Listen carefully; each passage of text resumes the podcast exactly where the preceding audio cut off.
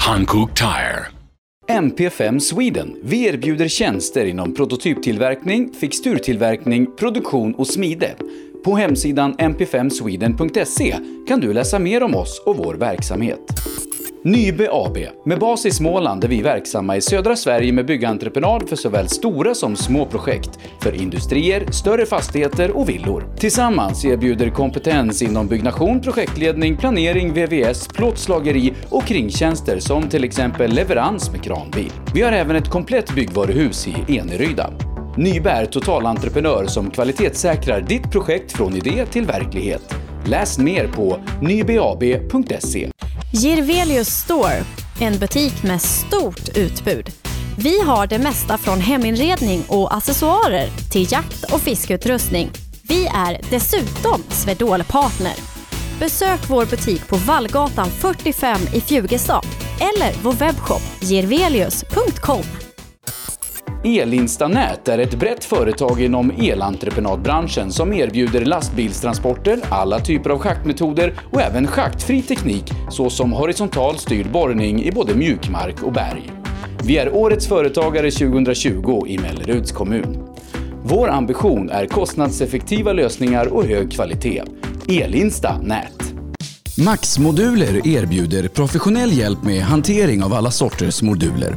Moduler som i jämförelse med andra typer av byggen har lägre byggkostnad, är flexibla och har kort bygg och etableringstid. Vi kan hjälpa dig med allt från byggbodar till temporära omklädningsrum eller kontor. Vi bygger helt enkelt den bod du behöver. Spana in vår hemsida maxmoduler.se eller ring så berättar vi mer. Maxmoduler. Det behöver inte vara svårare. AM Elteknik erbjuder tjänster inom el och kommunikation för företag och privatpersoner.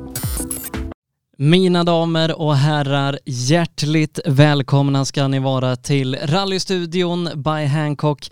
En ny livepodd här på Rally Lives Facebook-sida denna måndag den 12 april. Som vanligt är det jag som heter eh, Sebastian Borgert som sitter här i studion och som vanligt ska vi idag prata rally. Men vi ska också prata lite racing och Formel 1 idag. För eh, ikväll så har vi en gäst som är ingen mindre än Torsten Palm som är en av tio svenskar någonsin att starta i Formel 1, i ett Formel 1-lopp. Och dessutom så eh, finns det ju mycket rally i familjen Palm med Torstens bror Gunnar Palm som var duktig rallykartläsare och dessutom då Torsten som startade sin karriär som rallykartläsare med bland annat en andra plats i Svenska rallyt 1967. Så vi ska ta och ringa upp eh, kvällens gäst direkt, eh, Torsten Palm, och så ska vi få prata mer med Torsten. Torsten? Hallå Torsten, det var Sebastian här. Hallå, hallå. Hejsan. Hallå, välkommen till programmet till att börja med. Ja, tack så mycket. Eh, du Torsten, eh, hur är läget med dig så här en måndag i början av april? Ja, ska man ta det negativa för så är det väl så jag väntar på min första spruta som jag ska få imorgon. Ja, det... Och det har varit jobbigt för jag har fyra barn och fyra barnbarn i Stockholm och jag bor ju i Kristinehamn så det är tre timmar bilfärd mellan oss och jag har träffat dem några gånger men utomhus. Så det är en jobbig period för oss pensionärer. Men positivt ändå att du ska få sprutan så snart som imorgon? Ja, jo, det är min årsmodell nu då. Så sen är det ju sorgligt i Värmland sen några dagar tillbaka när vi har missat rallyt. Ja. har varit här så länge. Så ja. det är många som pratar om det också så det är inte så kul. Nej, visst är det så. Eh, men du, du Torsten, vi ska ju prata rally och, och motorsport här och eh, till att börja med så är du ju en av endast tio svenskar någonsin att, att starta ett Formel 1-lopp och eh, nu med lite retrospekt på det, hur, hur känns det att vara en av dem? Ja, jag blir påminn om det faktiskt flera gånger i månaden. Det finns folk som eh, runt om i världen som har som, som intresse att ha autografer av alla som har kört Formel 1-tävlingar och där är jag då med. Och då får jag bilder som ska signeras och det tycker jag är lite roligt för gamla dagar. Så ändå är, eh, tycker jag nog kanske att det, det var ju lite grädde på moset att få starta Formel 1 men det jag tävlade och gjorde bra resultat var ju Formel 3 och Formel 2. och rally? Ja, det, det började på den vägen att jag var kartläsare från början och innan jag fick körkort så läste jag ju karta i mindre tävlingar i Sverige här. Och det var väl mycket på grund av, av att storebror Gunnar var duktig kartläsare så han fick väl in mig på motorsporten. Ja, för, för jag tänkte att vi, om, om vi börjar från början då, liksom hur, hur trillade du in på det här med motorsport? Och ja, jag kan tänka mig att, att din bror Gunnar var, var en bidragande orsak, som du nämner. Ja, det var ju stark orsak till det. Det var ju, han blev ju bland de första professionella kartläsarna i världen och han åkte ju med många bra förare och jag minns när jag gick i skolan 1963 i januari. Jag hade transistorradio med mig i skolvägen för att höra hur det går på Monte Carlo-rallyt och det vann han med, med Karlsson på taket. Och det var ju roligt tyckte jag då. Då var ju inte jag mer än 16 år. Men, men, fanns det liksom motorsport i familjen eller liksom? Ja, vi hade väl varit lite funktionärer. Pappa var ju intresserad och hade väl åkt lite motorcykel förr i tiden men aldrig tävlat med bil så det var väl Gunnar som då är tio år äldre än mig som började med det. Redan när vi bodde i Småland på 50-talet så läste han karta i bilorientering i, i Nybro och det började man ju som kontrollant och man var med pappa och stod på fredagskvällar och lördagskvällar som kontrollant. Uh, men visst var det så att uh, redan vid typ 12-årsåldern så, så hade du din första bil? Ja, det stämmer. Jag, bil, jag köpte en gammal bil, en Fiat 500 och reparera. Jag hade nära här till verkstad och det var ju min hobby var ju att försöka att lära mig att köra bil så fort som möjligt och på den tiden var det inte så mycket poliser i Värmland i skogarna så jag började väl att, att sladda vid 14-15 års ålder så höll vi på och åkte ut i skogen på, på kvällarna. Men, men liksom eh, där i, i tonåren någonstans eh, fanns det liksom tankar på att börja tävla inom bilsporten? Ja, det, som sagt var jag började med som kartläsare men tyckte väl det var roligare att köra sen så när jag väl fick körkortet så drog vi drog jag igång och åkte rätt så mycket rally innan min militärtjänstgöring som var i Karlsborg. Och sen blev det att jag började köra ordentligt själv också. Uh, kommer du ihåg första tävlingen du gjorde som kartläsare? Som kartläsare var ett sånt där MHF eh, orienteringsrally 1962. Jag gick en kartläsarkurs här i Kristinehamn på MHF och då vet jag att vi åkte ut och letade efter kontroller i skogen. Så det var första gångerna. Då var det min bror Arne som tyvärr inte är med längre men han körde Saab och jag läste karta. Och då, så, så det var så det började. Blev det blodad tand? Ja, det blev väl det att jag började åka med en annan från Värmland som heter Jerry Larsson som var duktig att åka Saab. Och när, han, när jag kom med honom så fick vi framgångar och sen, följde, sen blev det varefter. Eh. Sen åkte jag med många bra förare. Ja, för, för liksom eh, hur var det där i slutet 60-talet att liksom ta sig från så att säga lokal nivå upp till, till nationell och internationell nivå som kartläsare? Ja, det var väl så att eh, när jag väl kom in där, jag läste karta, Stig Blomqvists första utlandsstart var 1965 i, i Tusen sjöars rally. Och han är född 46 så han hade haft körkort ett år. Och jag fick mitt körkort i juli 65 Därför att jag fyllde då år och Stig Blomqvists pappa hade bilskola i Lindesberg så jag körde upp för Stig Blomqvists pappa där och fick körkort kvickt och sen skulle jag följa med Blomqvist-familjen till Finland och åka tusen sjöars rally. På den tiden tältade vi, nu kan du tänka dig. Sen blev ju Stig Blomqvist världsmästare men det var långt efteråt, det var 84. Eh, var Stig duktig på att köra bil redan 1965? Absolut, han var ju bland de bästa i, i, i Saabarna då. Fabriksbilarna var han ju inte inne i då men han åkte nästan lika fort med en privatbil som de gjorde med fabriksbilarna. Så att han var riktigt duktig chaufför och sen blev han ju världsmästare också. Eh, hur var det liksom att, att komma utomlands och åka? Ja, det var ju det stora, det var ju jättestort för oss att få komma till Finland då och sen på hösten var vi var jag med och åkte till England och det var ju det, om man säger det roliga utav det var ju att komma ut men den bästa framgången jag hade som kartläsare var nog 67 i Svenska rallyt. Då läste jag karta och Simo Lampinen med Saab och vi blev tvåa totalt. Vann gjorde brorsan Gunnar med en som heter Bengt Söderström som åkte Lotus Cortina.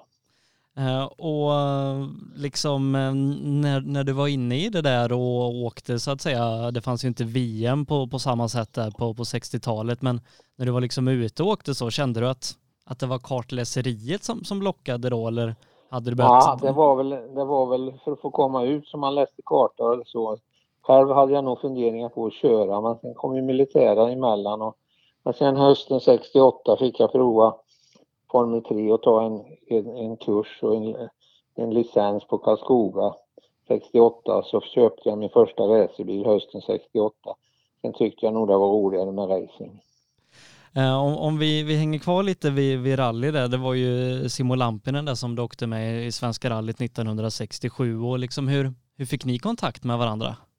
Ja, det var nog genom Saab då för att eh, då hade jag ju genom bror Gunnar fått kontakt på Saab så de erbjöd mig att få åka med där då. Sen åkte vi flera tävlingar. Vi var i Tjeckoslovakien och Skottland och Österrike och så jag åkte en del med Simo Lampinen och, och, eh, sen så åkte jag med Per-Inge Alfredsson i Libanon och Bengt Söderström åkte med Safarirallyt.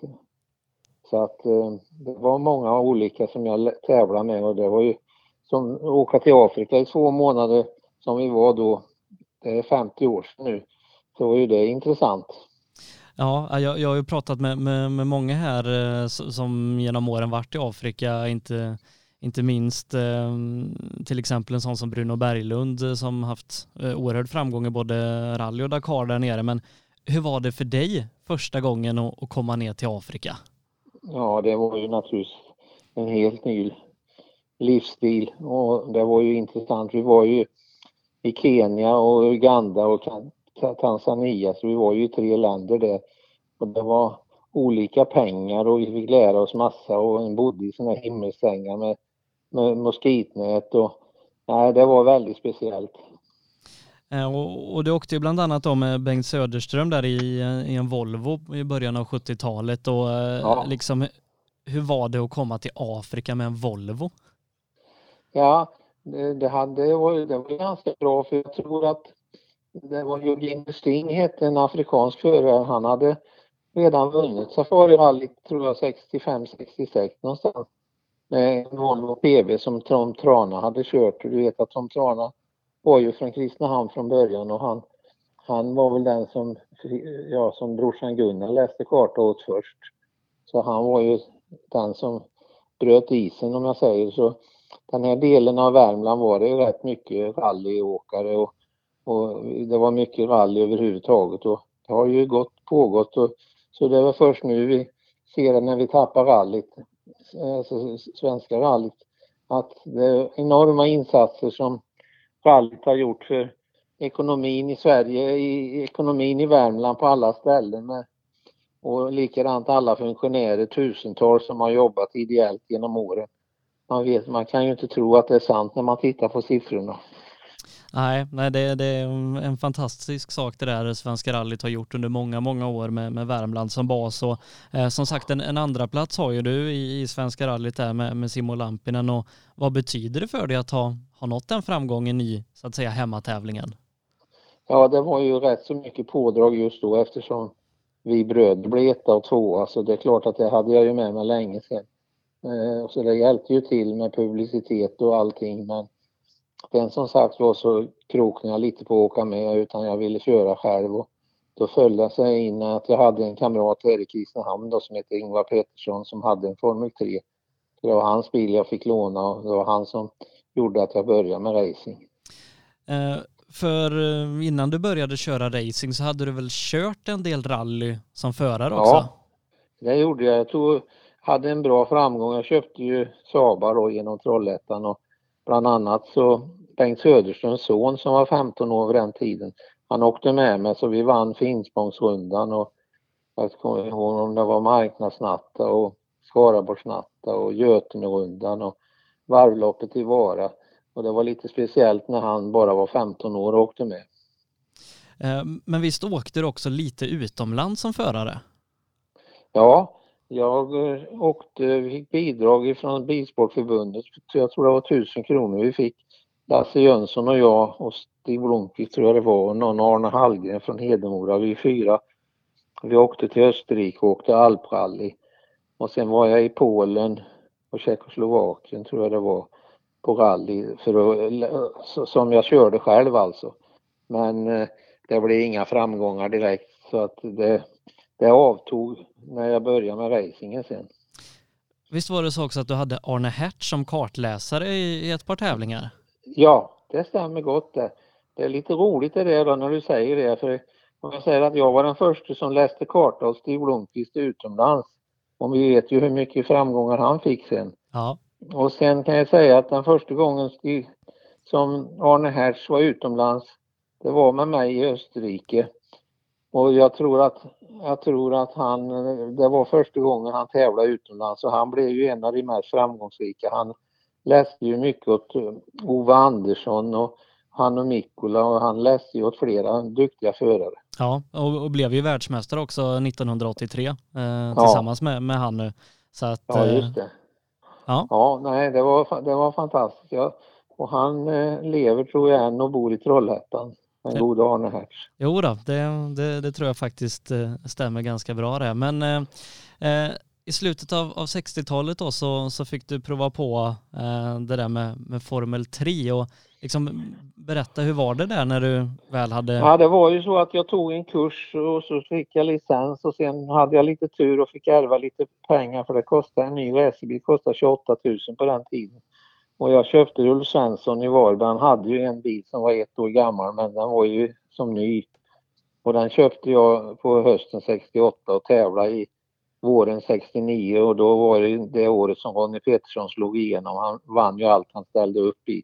Så han kom ju utomlands, hade han väl vunnit fem sex tävlingar i Spanien och Portugal. Så kom han till Karlskoga till första SM och så skulle vi träna ihop. För vi tävlade för Karlskoga. Han bodde i Örebro och jag i Kristinehamn. Och sen hängde jag på honom rätt så bra från början och jag hade väl tur med inställningar och grejer så efter vi hade åkt en stund så stannade han till och sa vad är det, vad är du för en som, som åker bakom mig? Han hade ju trott att han skulle åka ifrån mig ordentligt men det gjorde han ju inte utan sen hakade jag på honom och han tog guld i SM det året och jag fick silver. Men liksom hur, hur upplevde du det körmässigt att, att gå från, från rally till racing? Ja, nej, jag hade väl nytta av rallykörningen för bilkörningen sitter ju i ryggändan och med balansen på bilen och sen var jag väl lite oädd och lite stollig på den tiden så jag tog lite chanser och sen vann jag SM 70 och 71 och sen fick jag silver 72. Men den bästa tävlingen jag någonsin har kört det var för Formel 2 Surters i Karlskoga på kan kanonloppet 1973. Då fick jag banrekordet på Karlskoga och det stod sig hela tiden till de byggde om banan för sen kortades banan ner för de tog bort velodromkurvan. Så det tyckte jag var roligt. Eh, och det var väl en, en EM-tävling där på? Det var Europamästerskap, ja. Vi körde kvaltävling på lördagen 6, 48 varv och sen var det finalen 65 varv på söndag. Och jag tog starten och ledde ner i tröskurvan och upp till velodromkurvan. Sen var det en, den som blev Europamästare, en fransman som heter Charrier och sen en engelsman som heter Peter Gettin. Så vi tre låg och slogs och Ronny hade inte samma material som mig så han, han var bakom mig så jag, jag var trea i tävlingen och fick banrekord. Och det var väl en 50-60 bilar med så det var fantastisk konkurrens. Och mycket folk på plats också va? Ja, en 35 000 var det nog då på Karlskoga. Ja, det, det, det är ganska mycket på, på den banan. Ja, det är det. Sen tyvärr hände ju olyckan sen innan dess och det, det var därför de byggde om banan sen. Det var ju det var ju mycket bättre racerbana tycker jag då för när velodromkurvan fanns. Ja. Eh, men då hade du gjort ett par år i liksom formelbilsracing där och etablerat ja. dig som, som en av de snabbaste i, ja. i Sverige och liksom hur ja. såg, hur såg alltså, du på 74 framtiden? 74 var jag erbjuden ett kontrakt med Graham Hill. Efter framgångarna på Karlskoga så skulle jag åka 74 Men du förstår att det blev ju oljestrejk. Så vi visste ju inte om vi skulle få bensin till bilarna och vi visste inte om vi skulle få olja till värmen i husen. Alltså, det var inte lätt att få sponsorer på den tiden på 1974. Så där 74 fick jag se några starter med en sämre bil men jag åkte i Hockenheim och Österrike och lite sådana där tävlingar och Mantorp. Men det var inte samma material som Surters hade så sen, sen slutade det ännu med att jag 1975 skulle få åka två Formel 1 tävlingar och det var ju Monaco och Anderstorp. Ja, för, för liksom ehm, så att säga efter framgångarna i Formel 2 och Formel 3 där, hade du liksom tankar på att försöka ta dig in i Formel 1? Ja, det var några kompisar som kände till Polarvagnen som sponsrade Grand Prix till Anderstorp med den där vita björnen. Och då skulle de ha en egen bil och då fick vi hyra. Häsket hade två bilar vita. James Hunt körde den ena som blev den andra till uthyrning och då hyrde vi den för 80 000 per söndag. Och på den tiden kunde man göra så. Numera går det inte att få starta i Formel 1 utan du måste ha en licens och ta poäng i Formel 3 och Formel 2 och sånt där. Så du kan inte köpa in det och åka någon söndag om du vill som det var förr. Eh, men liksom vad, vad föranledde eh, liksom de här två starterna som du gjorde? Hur såg det liksom ah. ut eh, vägen dit? Ja, nej, det var väl också att vi kände till Polarvagnen och de var villiga att hjälpa till och att jag skulle gå på Anderstorp det var ju lite kul. Så det var, men då skulle jag prova eh, Anders, Anderstorp sen. Först var det Monaco. Men när jag kom över till England eh, på våren då och skulle testa på Silverstone då spöregnade det i flera dagar så vi fick, jag fick åka i spöregn och det var inte så lätt.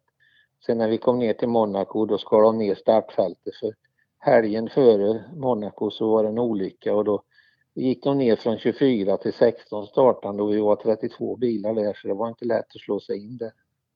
Men du liksom fick, fick träna och kvala på Monaco? Jajamän.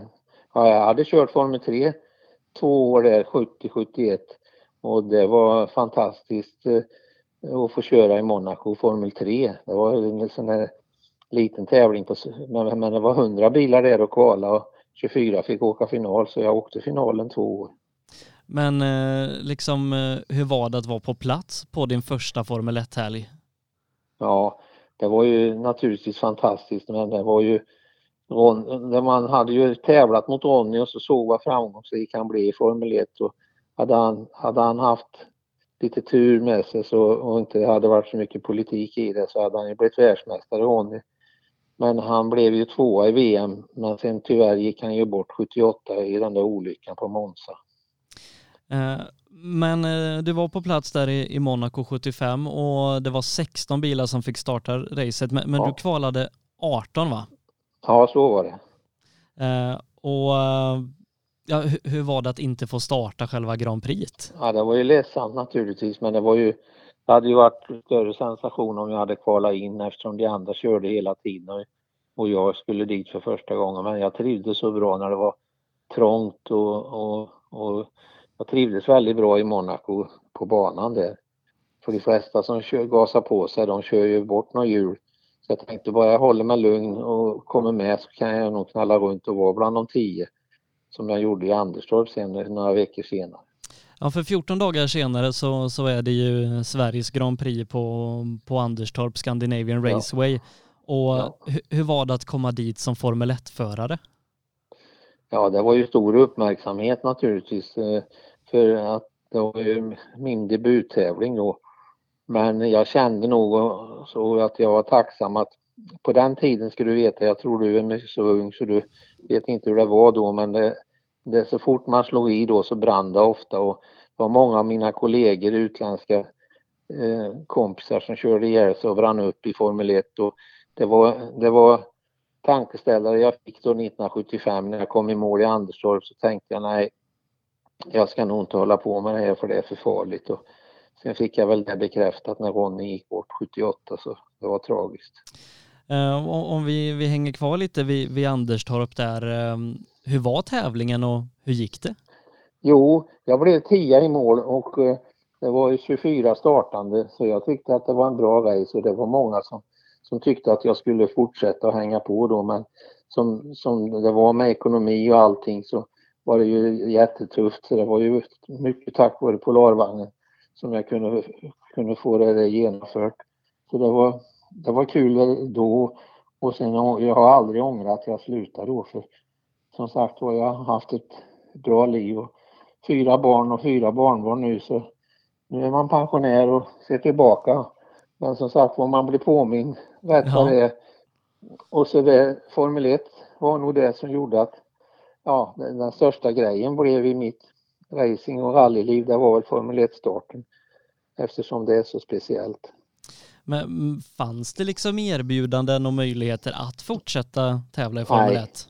Nej, det skulle fram pengar som vanligt med racing och rally. Ja. Det är ju pengar som styr sporten tyvärr. Så det, var, det var inga möjligheter och, och eftersom jag inte kände att det var hundra så la jag inte ner något jobb på det för jag kände ju att det skulle inte, det skulle inte räcka kanske men till någon tävling och då var det ingen idé. Men, men är det också så att när, när du varit på så att säga den högsta nivån som Formel 1 är, är det kanske inte lika intressant att gå tillbaka till Formel 2 eller något liknande? Nej, nej det var aldrig aktuellt. Och idag blir jag ledsen när jag ser gamla världsmästare i Formel 1, typ Räikkönen och Vettel och de här. Nu ligger de i kön och åker med dåligt material och har ingen chans att vara med i toppen. Och så har de varit världsmästare. Jag förstår inte hur de tänker för det kan ju inte vara att de åker för pengarnas skull. För pengarna har de ju haft och har tillräckligt när de har varit världsmästare. Så jag förstår inte vad, vad det drar för nytta att sitta och åka i kön. Hade du funderingar på att gå tillbaka och åka rally? Nej. Nej. Det, och det är väl tur det, för du ser ju hur tunt det ser ut idag. Det är ledsamt att Värmland missar rallyt, men jag tycker det, det är två, tre märken som slåss. Jag menar, förr kunde du räkna upp en fem, tio finnar och fem, sex svenskar och andra utlänningar som slogs om segern. Nu är det två, tre bilar som, som slåss om segern. Så det är ju inte alls samma som det var förr. Eh, du, du, du pratar liksom om, om riskerna kopplade till racing och Formel 1 och även rally då, tillbaka på den här tiden. Eh, rally var ju på väg in i Grupp E-eran som, som tyvärr ja. fick en väldigt tråkig utgång där också. Eh, men liksom när, när, ni tävlade och så här, var ni rädda eller var det någonting ni pratade om förare sinsemellan vad som kunde hända? Nej, var jag aldrig rädd. jag, Nej. jag menar, vi satt ju inburade så det var ju det var i och för sig inte samma farter som nu. För nu, nu tycker jag det, och det är ju fantastiskt roligt att följa rally på fartsträckorna med kamerorna i bilarna. Så får man ju se hur fort de åker. Och nu skulle inte jag åka rally som kartläsare, inte ens om du bjöd mig en miljon per tävling skulle jag åka. Men, men, i racingen pratade ni förare om, om riskerna? Jo, och... men det var ju Bonnier så länge han levde, han jobbade ju mycket för att det skulle bli säkrare. Men du vet, det var på den tiden då, bara man tittar på gamla kort när man tankade, då satt en tratt i bilen bakom sätet och man satt kvar i bilen med motorn igång. Så kom det med ett mjölkspann och slog soppa i den där stora tratten. Du förstår vad lätt att det skulle ha tagit ja. så här efteråt. Uh, du var ju som sagt uh, vän med Ronny Pettersson och liksom hur, hur var det att att, att känna Ronny och, och få, få liksom vara med under de åren där, ja, där han tog sig fram? Jo, vi hade mycket trevligt och varje gång jag var i England så bodde jag ju i Maiden här, då hemma hos Ronny och Barbro. vi hade mycket gemensamt och sista midsommar han levde så invigde vi hans sommarstuga nere i Askersund. Så då hade han köpt en stuga som han såg fram emot och var i. Så det var sorgligt att när man drar sig till minnes att det var sista midsommar då var jag med, med dem där nere vid rätten. Eh, och, och Ronnys namn eh, slår ju högt i, framförallt i Sverige men även internationellt sett fortfarande. Och hur, hur ser du liksom på Ronnys arv och, och hur han minns ja, som racerförare? Nej, det är den största vi har haft och därför så de som håller på nu och de andra, de, de ska inte jämföra sig med honom för vi får, vi får ingen i närheten av honom. Nej. Så, så är det. Eh, men, men så att säga efter din aktiva karriär så har du väl bland annat hjälpt till att få fram en förare eller hjälpt honom i alla fall att öppna lite dörrar. Eje Älg.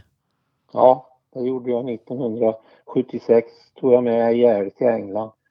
Och så var, knackade vi på och bodde hos Ronny och så följde Ronny med upp till, till en fabrik som heter Chevron. Och så fick, eh, och du vet, var, han var ju större i England än han var i Sverige Ronny. Så vi kom in överallt och vi fick ett erbjudande om en Formel 3-bil till Älgälv till 1977. Det skulle kosta ungefär en halv miljon svenska kronor att bli fabriksförare. Och det ordnade Ronny med en kille från Göteborg som i och för sig bodde i London vid den tiden. Och han fick honom att sponsra och det hette Plastic Padding. Och han sponsrade den bilen till Eje. Så Eje kom igång och blev väl mästare i England 77 och sen fick han åkte han till Japan men sen kraschade han ju någonstans på vägen där. Så det tog ju slut så han kom ju aldrig till Formel 1. Nej, eh, och en, en röst som många känner igen då efter sina många år bakom kommentatorsmikrofonen på, på Formel 1-sändningarna där. Men, ja, eh... ja, nu har han ju försvunnit. Nu vet jag inte vad, vad det har blivit för nu har han inte varit med på bra länge. Nej, han, han jobbar väl mycket med Marcus Eriksson tror jag i, i USA där i Indycar bland annat. Okej. Okay. okay. Eh, men ja. visst var det så att eh, du jobbade med Polarvagnen också efter karriären? Ja, jag, chefen som hette Bertil Holmqvist, han, han eh, frågade mig när jag gick i mål i Anderstorp då, eh, ska du åka något mer? Nej, jag ska sluta med det, jag ska söka jobb. Ja, du får jobb hos mig. Så jag jobbade i sju år sedan hos Polarvagnen. Det tog mig till Stockholm så jag flyttade upp till Stockholm 79 och blev chef för Polarvagnen i Rotebro som det hette. Och sen var, har jag varit kvar i Stockholm sedan dess till jag flyttade hem som pensionär för fem år sedan. Eh, men visst var det så att Polarvagnen hade en del motorengagemang i, i Saab och Stig Blomqvist och sånt? Jajamän, vi var ute på och serva Stig Blomqvist och Per Eklund med, med Polarvagnen. Vi var i England och vi var runt på tävlingar och, och, så, och vi sen, så det var mycket kontakt med motorsporten även genom jobbet då, så det var trevligt.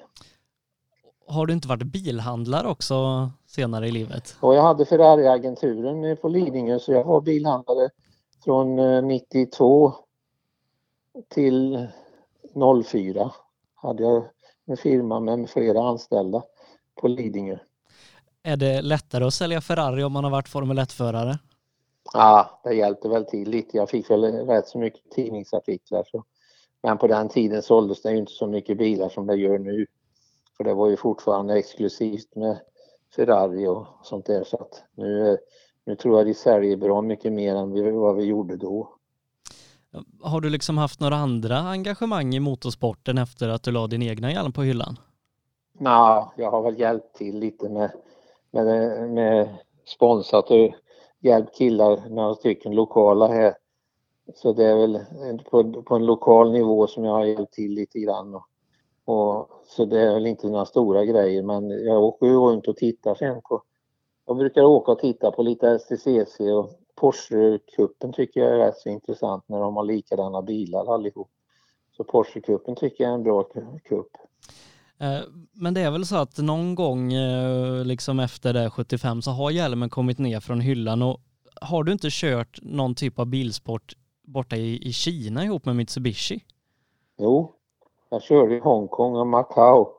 Körde jag när jag jobbade för Mitsubishi. Efter att jag slutade på Polarvagnen så blev jag delägare i en bilimport på Mitsubishi och vi fanns i Upplands Väsby och hette Scandinavian Motor.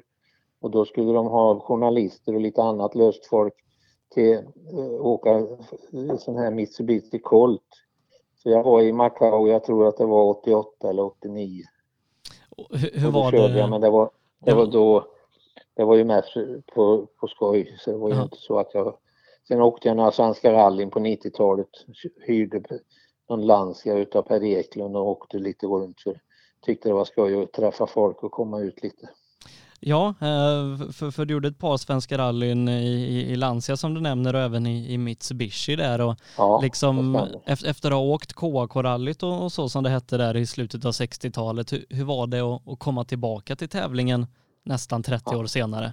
Ja, det var ju mycket kontakter med Värmland på den tiden och, och det var lite kul att få prova lite och vara ute och träffa gamla funktionärer och det var ju start och mål i Karlstad på den tiden och det var ju lite trevligt för mig då som bodde i Stockholm. Men jag har ju alltid haft anknytning till Kristinehamn för jag har haft en stuga här i 50 år vid Vänerns strand och den har jag byggt om till året runt och nu har vi fått kommunalt vatten och avlopp så nu bor jag här året om och det känns väldigt bra. Ja, jag kan tänka mig det. Uh, Fast det är ju synd i coronatider kan man ju inte åka till, till barnen så mycket som man hade velat men nu som sagt var det dags att få sprutor så vi hoppas att vi får återgå till normala livet. Ja, nej men det, det, hoppas vi alla, inte minst vi som håller på med, med motorsporten i Sverige som, som varit på paus i ett ja. drygt år nu. Det, det hade varit kul att få komma ut på lite tävlingar igen, det, det är en sak ja, som precis. är säker. Ja, så är det. Eh, du Torsten, jag har tre frågor som jag ställer till alla som, som jag brukar intervjua och, och den första av dem är eh, vilken prestation i din karriär är du stoltast över? Formel 2 kanonloppet i Karlskoga 93 när jag fick banrekordet och var trea på pallen. Vilken är den häftigaste plats i världen du fått besöka tack vare bilsporten? Ja, det är nog Brasilien. Rio de Janeiro. Körde du Formel 2 eller 3 där? Formel 3. Ja. Mm, är det, är det på den här klassiska Formel 1-banan som, som används Ja, det var i São Paulo som vi åkte tävlingen, men Rio tyckte jag var fantastiskt att få uppleva. Och avslutningsvis, vilken är den bästa tävlingsbil som du har kört? Ja, du vet, det är nog spridda skurar då. kan, nu har jag ju åkt både formelbil, standardbil och allt som är så att det har jag nog lite svårt för att säga exakt men jag, jag, som, jag vann SM som kartläsare med bryggan Andersson i en Porsche och det är klart att Porsche var ju en fantastisk bil att åka i. Jag kan tänka mig det. Uh, du Torsten, det har varit jätteroligt att, få, få prata med dig eh, och mm. gå igenom din eh, framgångsrika karriär som tog dig hela vägen till Formel 1. Så får ja. du ha stort tack och en fortsatt trevlig kväll. Ja då, tack så mycket. Tack, hej. Tack, hej då. Ja, mina damer och herrar, där pratade vi som sagt med Torsten Palm, en av totalt tio stycken svenskar som startat i Formel 1 och inte minst mycket rallyanknytning genom sin eh, bror Gunnar Palm. Och eh, ja, han själv då som tävlat framgångsrikt eh, tvåa i Svenska rallyt 1967 bland annat. Och många andra bravader bland annat ihop med Stig Blomqvist som vi hörde där. Det var allt vi hade att bjuda på den här måndagen. Nästa måndag då är vi tillbaka klockan 19.00 igen med en ny livepodd här på Rally Lives Facebook-sida. Och missa inte att gå tillbaka och titta på några av våra tidigare program och, och lyssna för den delen också.